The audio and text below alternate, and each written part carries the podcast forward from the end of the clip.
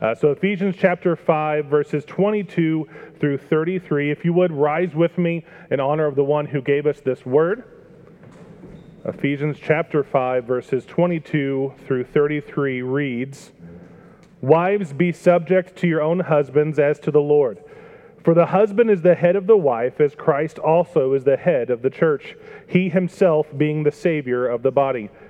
But as the church is subject to Christ, so also the wives ought to be to their husbands in everything. Husbands, love your wives, just as Christ also loved the church and gave himself up for her, so that he might sanctify her, having cleansed her by the washing of water with the word, that he might present to himself the church in all her glory, having no spot or wrinkle or any such thing, but that she would be holy and blameless. So husbands ought also to love their own wives as their own bodies. He who loves his own wife loves himself. For no one ever hated his own flesh, but nourishes and cherishes it, just as Christ also does the church, because we are members of his body. For this reason, the man shall leave his father and mother and be joined to his wife, and the two shall become one flesh. This mystery is great, but I am speaking with reference to Christ and the church. Nevertheless, each individual among you also is to love his own wife, even as himself, and the wife must see to it that she respects her husband. This is the word of the Lord. Let's pray. Dear Heavenly Father, we glorify you and thank you for the opportunity that we have together as a body, uh, together as those called out from sin in the world, redeemed by your grace alone. We thank you for the opportunity to gather around your word, to sing your praises uh, to edify one another with those psalms, hymns, and spiritual songs, that we would point each other to you, uh, that we would bring each other to a place of remembrance of what you have done for us, um, and that we might glorify you in all that we do as a body. I pray for me that you would remove any distractions and hindrances, remove any nerves uh, that would cloud my words or thoughts, uh, that your spirit would speak through me the words of truth that would impact this body to your glory and that your Spirit would apply your, your words to our hearts, uh, that we might glorify you not only today, but throughout this week and throughout our lives. Uh, thank you again for your redeeming grace and for the privilege of being here to worship you in your holy name. Amen. All right, you can be seated. So, this week's um, section, the, the, the section two or part two of the mini series, is entitled The Bridegroom the bridegroom. Last week we discussed submission. And so we tackled the first three verses. And if you remember, I described last week that this text, these, these 11 verses, is very much like a Venn diagram. So you have three specific points that are laid out here, and then they overlap. And there's things that overlap, but overall, there's three main portions to this text, these 11 verses. And this text uh, it starts with submission that we talked about last week, wives submitting to your husbands.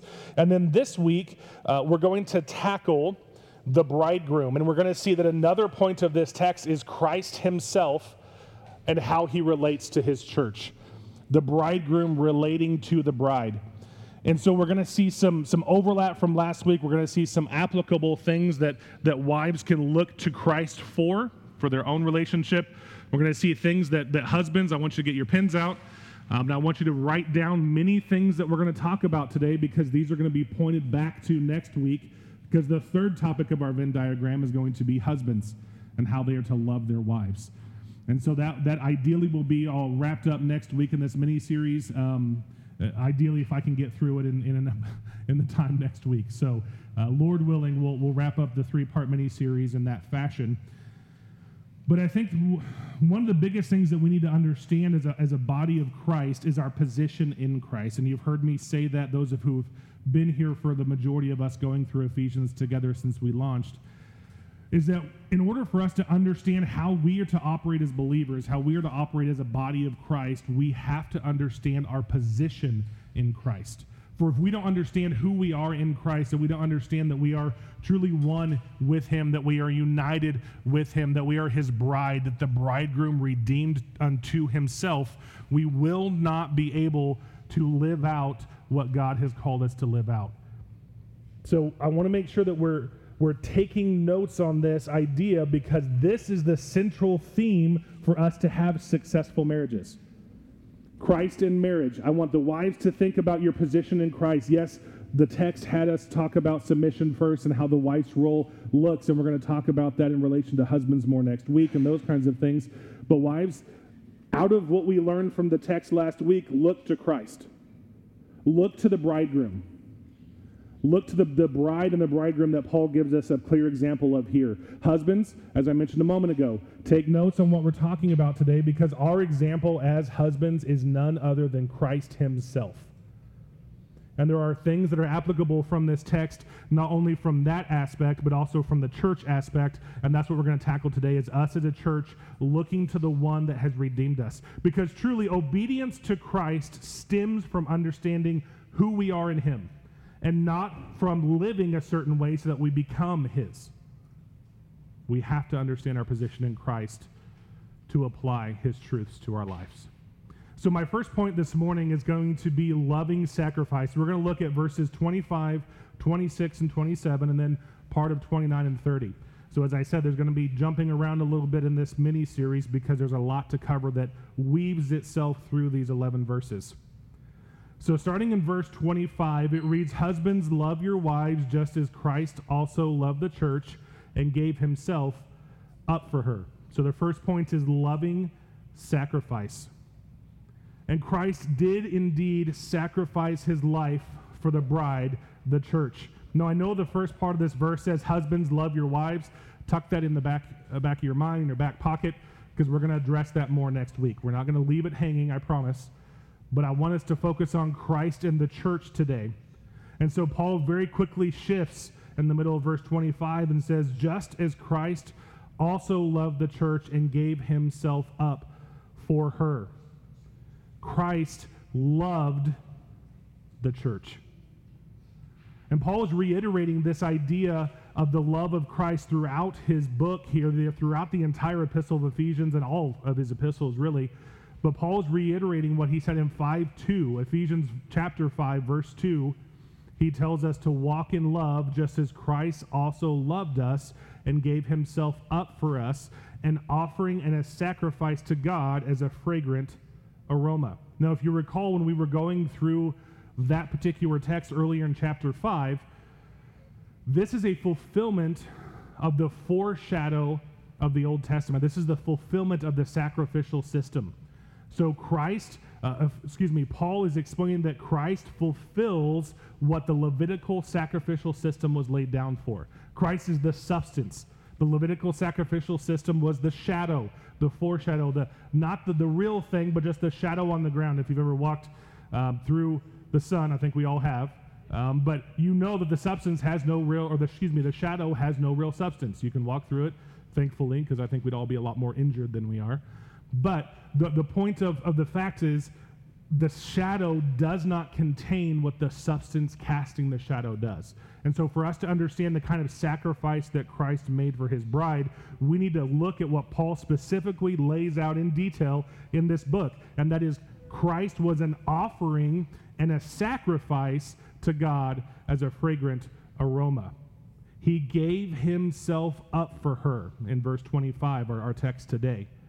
And so when we think back to Leviticus and we think about the sacrificial system, there were regulations, there were, there were rules, there was perfection required in the sacrifice. They had to have no blemishes, they had to have no issues with their, their uh, genitalia, they had to have no limps, nothing on their, on their wool, nothing, nothing making them less than perfect from a visual standpoint.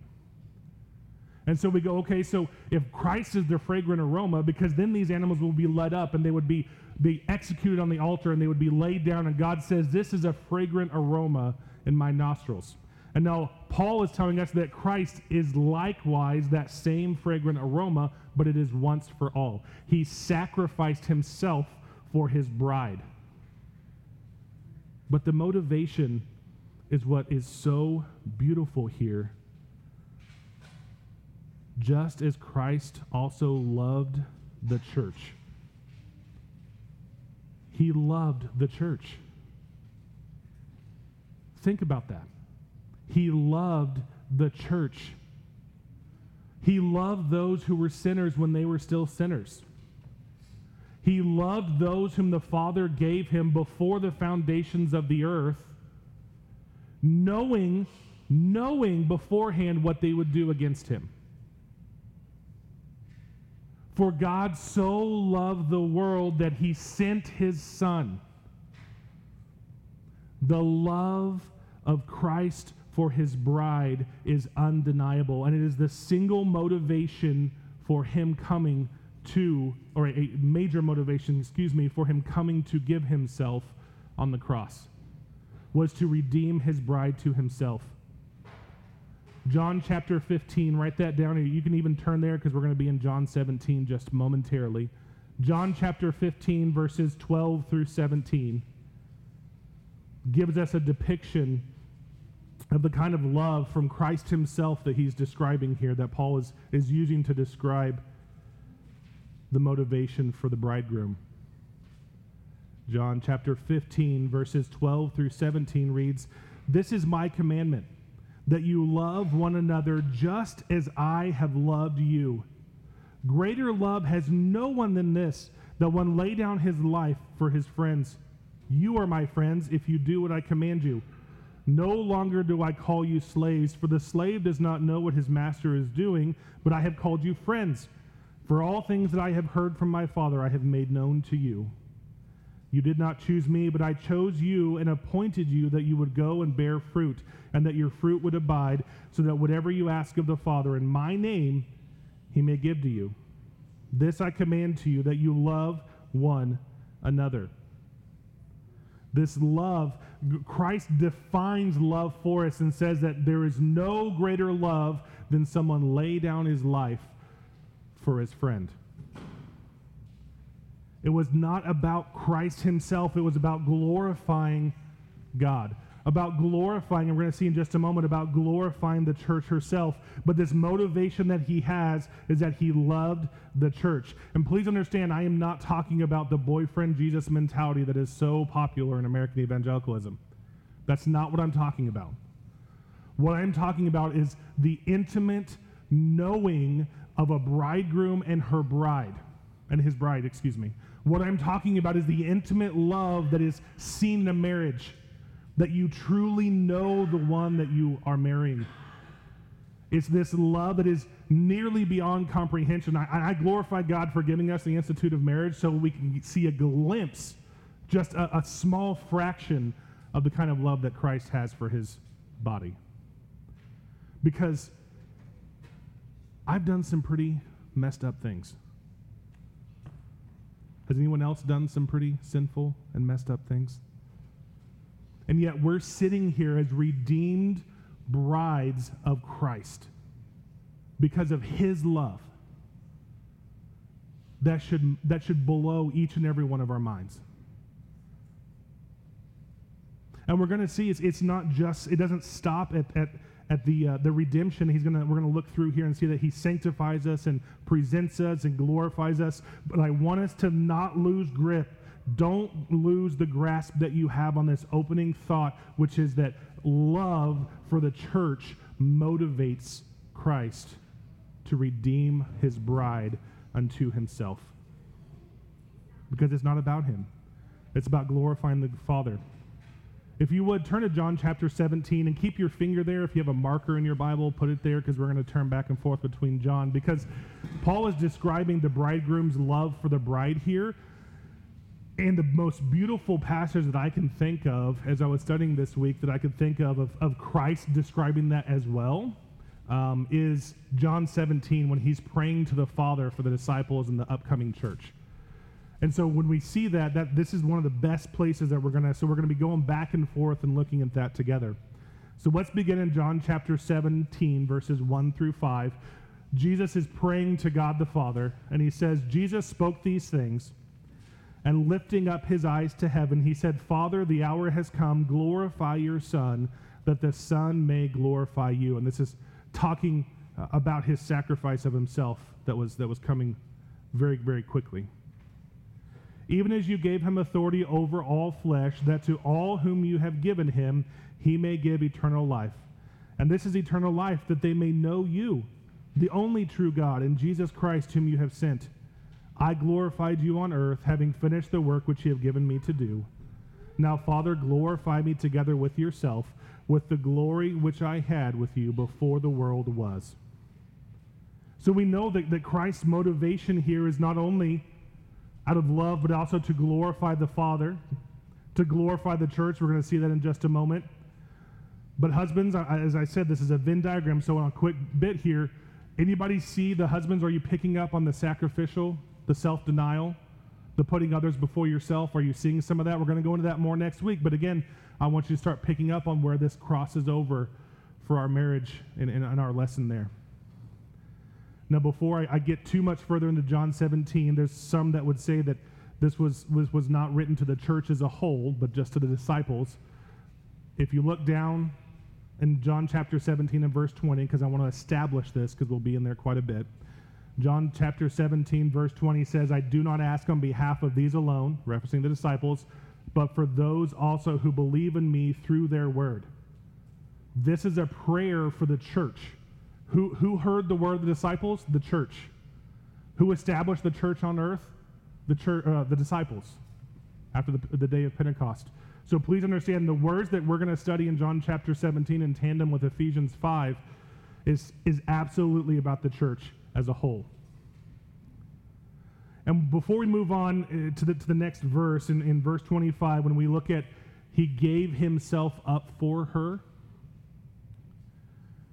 I think sometimes as believers, we, we, we focus in on the death of Christ, which is absolute paramount to our faith.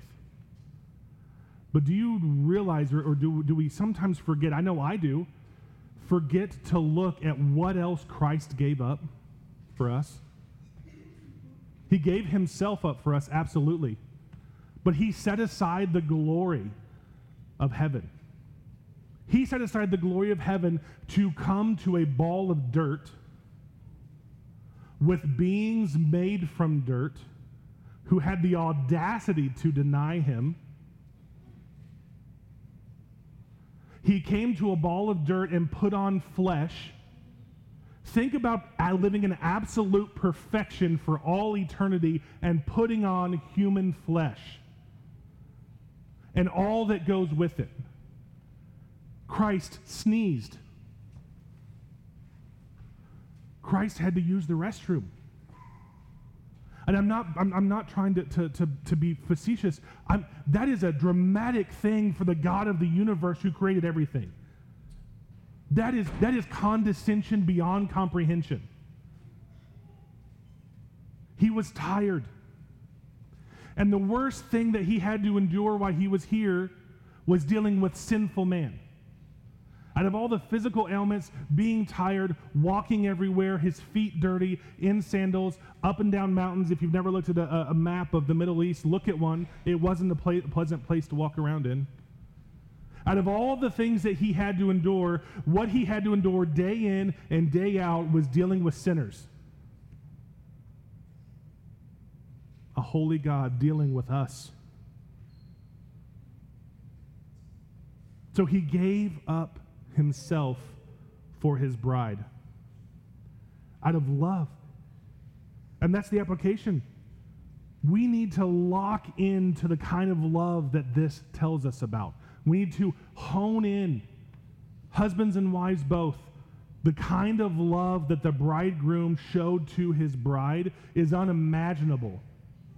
And that is what we are to strive for as a body of Christ, not only being looking to Christ, but also looking to one another? Do you show that kind of sacrificial love not only in your family, but in your church? Because we should be. And the reason why I bring up all those extra sacrifices is to make the point for us as husbands, because I've heard this argument. I've heard this come out of a husband's mouth. Oh, Christ sacrificed his life for his wife, I'm absolutely willing to do that if someone breaks into my house. And yet, nothing else. That's where the sacrifice stops, right? How, how, many, how many men have lived like, I have lived like that to my shame. This is not talking about husbands simply sacrificing your life if and when the opportunity presents itself, because we, li- we do live thankfully in America, and, and we don't have a lot of that to worry about. But husbands, you are to sacrifice a lot more or be willing to sacrifice a lot more than simply your life. Because, frankly, that comes pretty easy. Men have a natural desire to protect, right? We have a natural instinct to protect. We don't have a natural instinct to wash the dishes. And I, am just giving an example, okay? We, we don't have a natural instinct to, to whatever the case may be, okay? I'm not going to give too many specifics here. But do you see what I'm saying? Husbands, this does not mean wait until someone robs your house and jump in front of your wife and catch the bullet. This means a daily sacrifice, every day, day in and day out, to put your wife first. And we'll, we'll get into that more next week.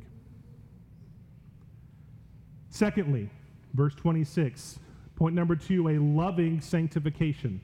Loving sanctification. So we've looked at a loving sacrifice. Now we're looking at a loving sanctification. Verse 26, back in Ephesians. Keep your finger in John 17 because we'll be back there.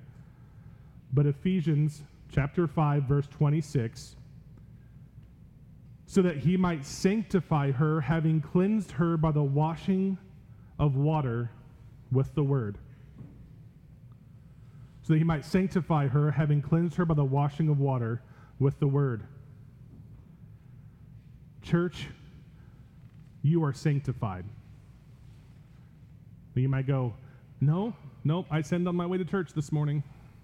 That's not what I'm talking about.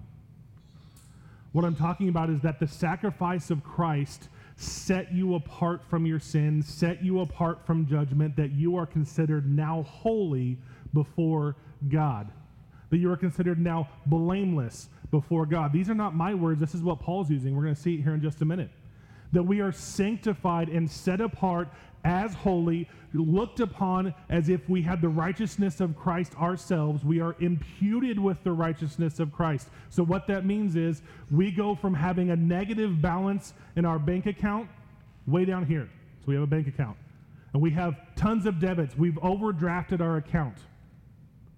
And Christ's sacrifice not only brings us back to a zero balance, so he took the wrath of our sins, the wrath of God for our sins, and brought us back to a zero balance. But not only did it bring us back to a zero balance, the active obedience of Christ, him living perfectly according to the law the entire time he was here, then gets credited to our account, so we are now righteous before a holy God. So he brings us not only from a negative to a zero, but zero isn't good enough for a holy God, is it?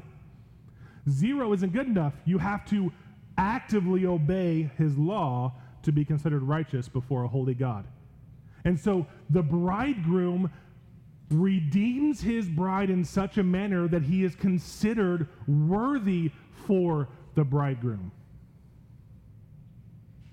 Titus 2, verses 13 and 14. You don't have to turn there, I'll read it for you.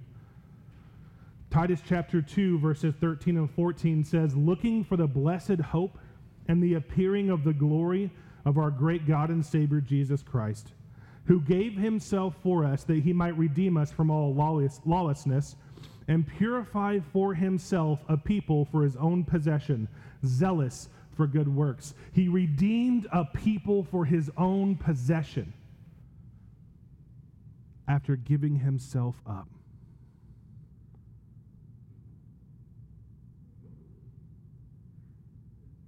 Just let that sink in a minute. We are sanctified and set apart.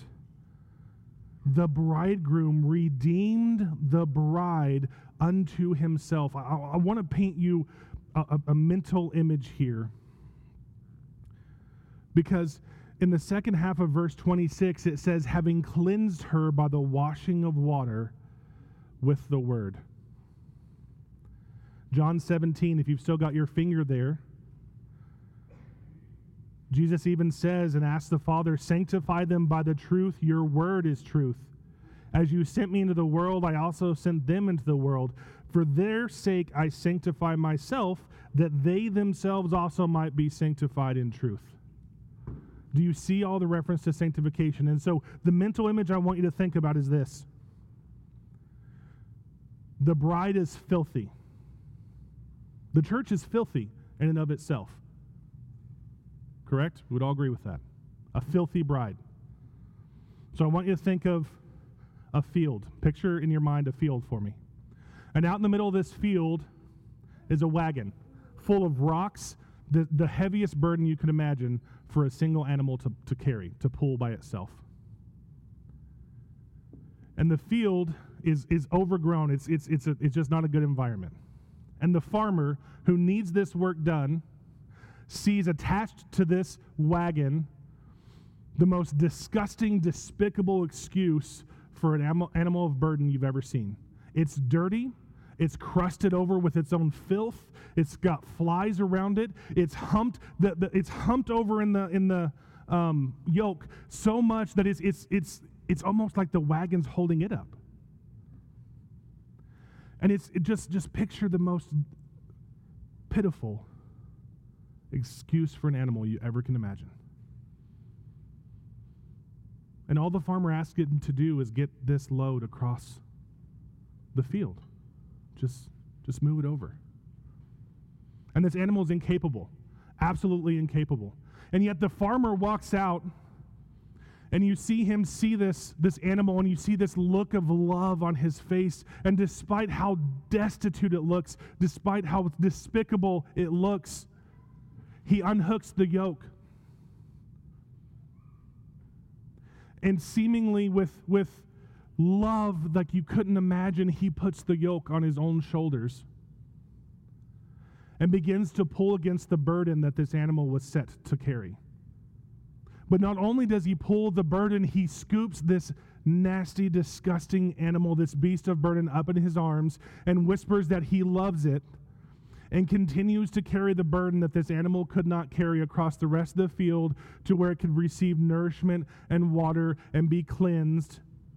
Do you get the image that I'm striving for? Because we are that beast of burden. The bride is that despicable compared to the bridegroom. His church cannot carry the burden that it has brought upon itself. And yet, the bridegroom will pull the burden for the bride. And not only pull that burden, but sanctify her and make her white so that she is able to be honored at the wedding feast. And this is done by the washing of the water and the word. And this mental image of washing comes up, and you think, well, does water fix everything? Does that mean baptism saves? No, that's not what that means. This is a word picture that Paul is trying to use because in Jewish wedding ceremonies, the bride would cleanse herself of water before the wedding ceremony so that she would be as clean as possible.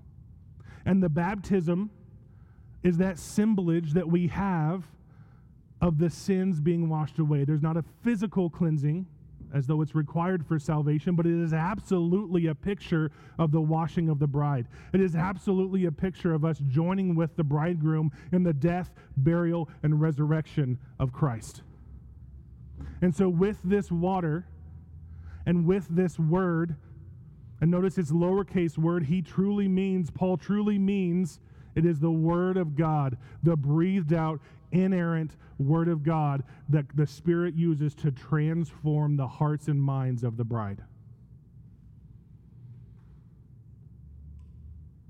I want you to think about the impact that that has on us, that we are sanctified, that we are set apart, because in applica- uh, applying that to our lives, we need to know our position in the bridegroom and know what he sacrificed to bring us there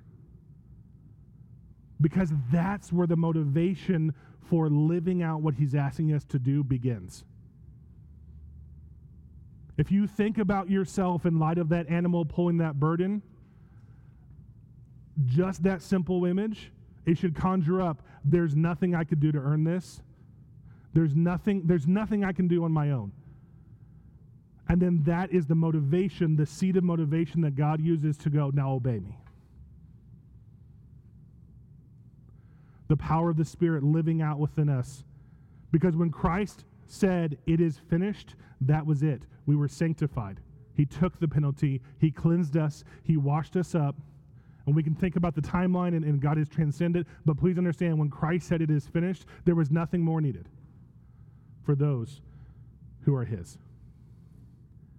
He did that work of purification. That's the motivation for how we live. Number three, loving presentation. Point number three, loving presentation. Verse 27 says that he might present to himself the church in all her glory, having no spot or wrinkle or any such thing, but that she would be holy and blameless. So, the goal of the washing in verse 26 is so that he might present her to himself. The bridegroom, in looking for a bride, and this would be very different than what culturally Paul, uh, the Jews would, and, and those in the culture would, would think of how marriage normally works. Generally speaking, a bridegroom would pick a bride and then tell his father. The father would then go speak to the bride's father. They would work out a cost, a redemptive cost. The, the, the, the bridegroom himself really didn't do a whole lot except show up for the ceremony. So this is counter to the culture. Paul is saying the bridegroom himself redeemed the bride that he loved so that he could present her to himself. Basically, in, in, in our idea, he rescued a prisoner that was against him for himself making her acceptable for the wedding feast. So ultimately, what we have to understand is Christ brings his bride to the point of purity so that she can walk down the aisle. And in, in, our cultural mind, we think of walking down the aisle. That she could walk down the aisle proud to come to the bridegroom. That she was eligible to come to the bridegroom. That she becomes worthy to walk the aisle to the bridegroom. Because ultimately, Christ presents us to himself as glorious. As glorious. Had you considered yourself glorious lately? Church, have you considered yourself glorious lately? I know I haven't. I don't consider any of this glorious, except for maybe my beard. No, I'm just kidding. But think about that, church. We are glorious. Paul is calling us glorious. The bridegroom redeemed the bride and made her glorious. Brides, if you walk down the aisle, did you feel glorious on your wedding day? I'm sure you did, radiant, right? That's just a fraction of what this means because Christ imputed his righteousness, his glory on his bride so that he could then present her to himself and bring her in to a loving union with him. In verse uh, John chapter 17, if you still got your finger there. John chapter 17, we're going to read verses 22 and 23.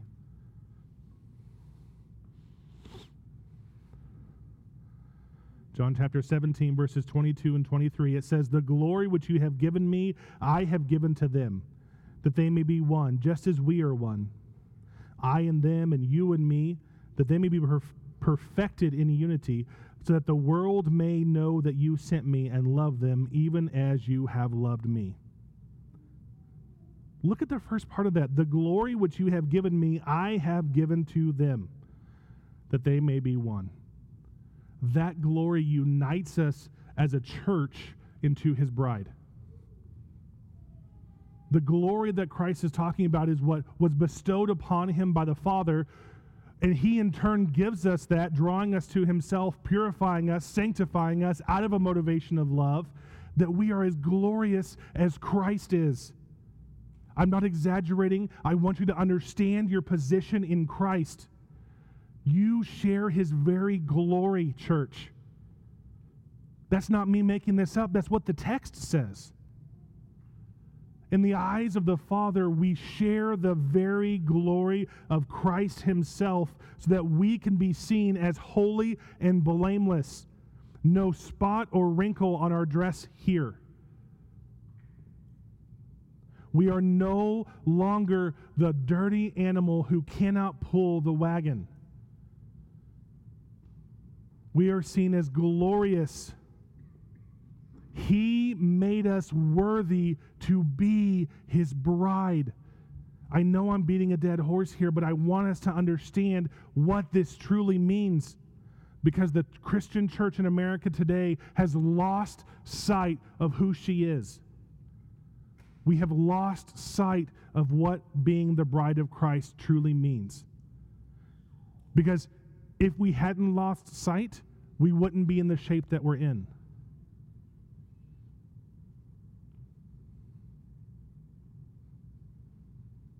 So we are called saints because we are already holy and blameless with Christ's righteousness. The application here is for us to think about that position as often as we can. Point each other to it, remind each other of it, remind how glorious, remind the church edify one another with how glorious we are because of Christ. We have no glory in and of ourselves, but because Christ loves his bride, he has given that to us. And we are to be united around that. My last point this morning loving nourishment. So we're going to look at verses 29 and 30 in Ephesians chapter 5. Paul switches back in verse 28, talking about husbands for just a moment. And then in verse 29, he says, For no one ever hated his own flesh, but nourishes and cherishes it, just as Christ also does the church, because we are members of his body. So in verse 28, Paul says that husbands are to love their own wives as their own bodies. In verse 29, Paul changes the language to flesh. No one has ever hated his own flesh He's setting himself up for verse 31 when he quotes Genesis, that we'll go over more next week. But I want you to, to see no one ever hated his own flesh, but nourishes and cherishes it, just as Christ also does the church. Those are some phenomenally impactful words. Because so far, what we've talked about is the wedding feast. We've talked about the love of Christ, the sanctification of the church, preparing for the wedding day. But the words here for nourish and cherish is present tense, is continuing. It continues to go. It wasn't a one time thing. This isn't about the wedding feast. This is about the bridegroom's sustainment of the bride for all eternity.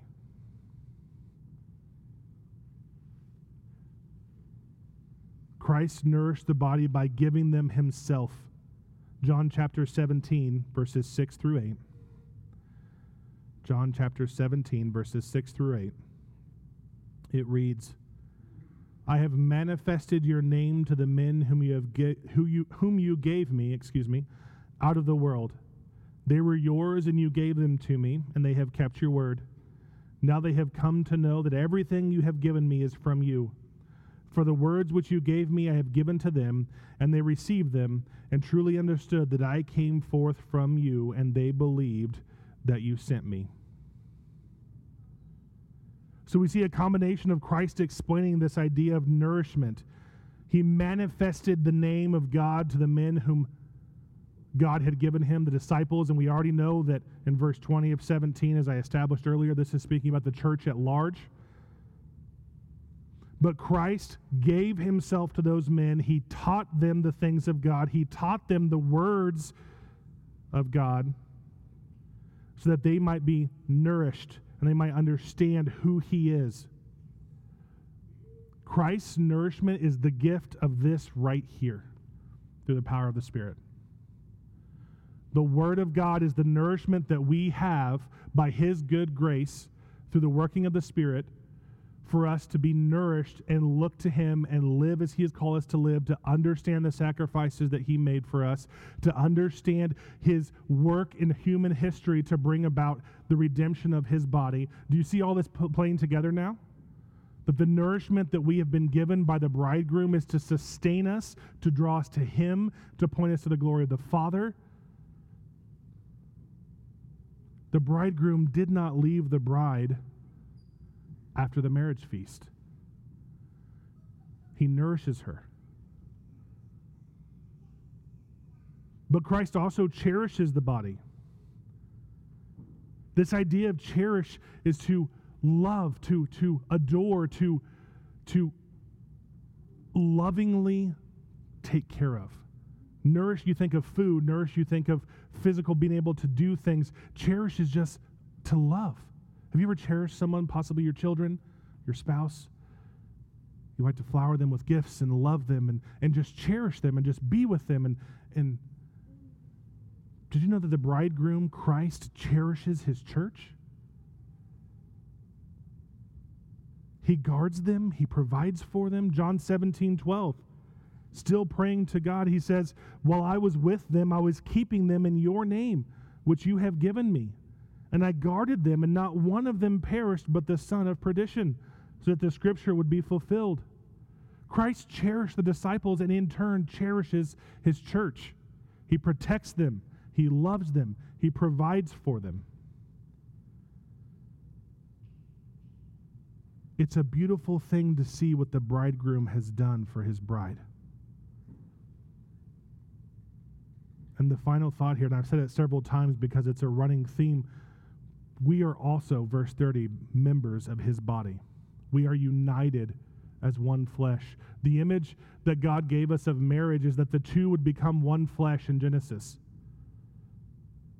And this isn't just sexually, I, I, don't, I don't want to get explicit or, or anything like that. This is the idea of two becoming one, husband and wife becoming one unit, one body, completing one another, being the helpmeet that they are called to be. And that same imagery that we think of is the idea of the bridegroom uniting the bride, the church and Christ being united as one. That we are in Christ and Christ is in us, that we are one, that we are accounted before God, before a holy and perfect God, accounted equal to Christ's righteousness and holiness. We are blameless. Not because of anything we've done, not because of anything we can do, but because of what Christ did.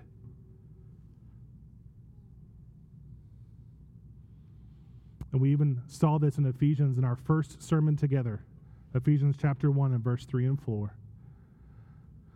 Blessed be the God and Father of our Lord Jesus Christ, who has blessed us with every spiritual blessing in the heavenly places in Christ, just as he chose us in him before the foundation of the world, that would be holy and blameless before him in love. Every spiritual blessing And unless you think this is simply Ephesians only, Galatians chapter 2, verses 20 and 21, also written by Paul, he echoes this same idea.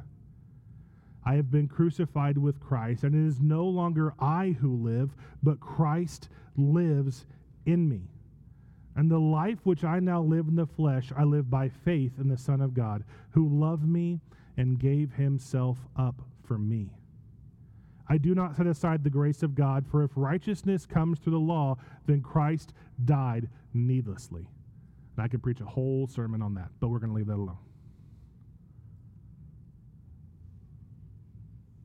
Christ lives in us, church.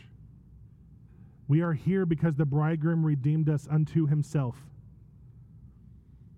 The idea of being unified with Christ is not an exaggeration, it's the plain truth of redemption. Again, the church has lost sight as a whole of our position in Christ. That is the motivation for everything we are as believers, for everything we are as a church. We are united with Christ. And I'll address husbands next week, so there's some things in there. I'm, I'm hoping you guys wrote down men uh, that would impact you from that perspective but I want us to focus on Christ because the application that we have to have from uh, today's entire sermon, today's entire sermon can be narrowed down to this point. Our position in Him brings about obedience. Our position in Him brings about obedience. Because if we don't understand who we are in Christ, we will never live as though we are in Christ. Do you, do you follow? If you don't understand that you're united with Christ and that you are, He lives in you, as Paul says in the Galatians, how you live out how He's asking you to live out?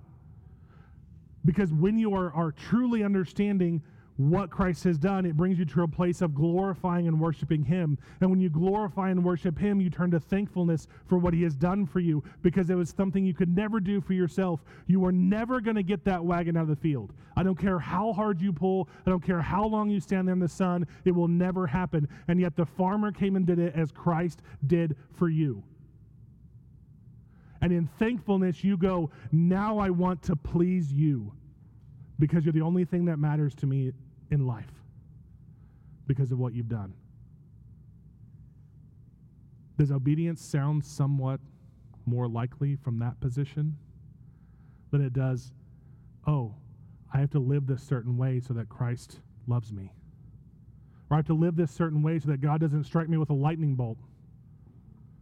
Yes, we need to be holy. Please understand. There are disciplines for sins. Please understand. Hebrews is very clear about that. But you do not earn your position in Christ because of how you live. You live righteously because of your position in Christ. There's a wild difference between the two. So, as I prepare to conclude, this passage is overflowing with the worship of Christ. And I want you to be meditating on that as we sing our last song together. I hope that the, the sacrifice of the bridegroom for his bride, the love that he shows and what he did, I pray that you revel in that for your Savior. Revel in that. Let it bring you to a place of doxology that you've never arrived at before. Let it bring you to a place of understanding the, the communion table, the Lord's table, like it never has before, because that is a semblance, that is a resemblance, a reminder of the sacrifice that the bridegroom made for us. It should impact everything that we are and everything that we do as followers of Him.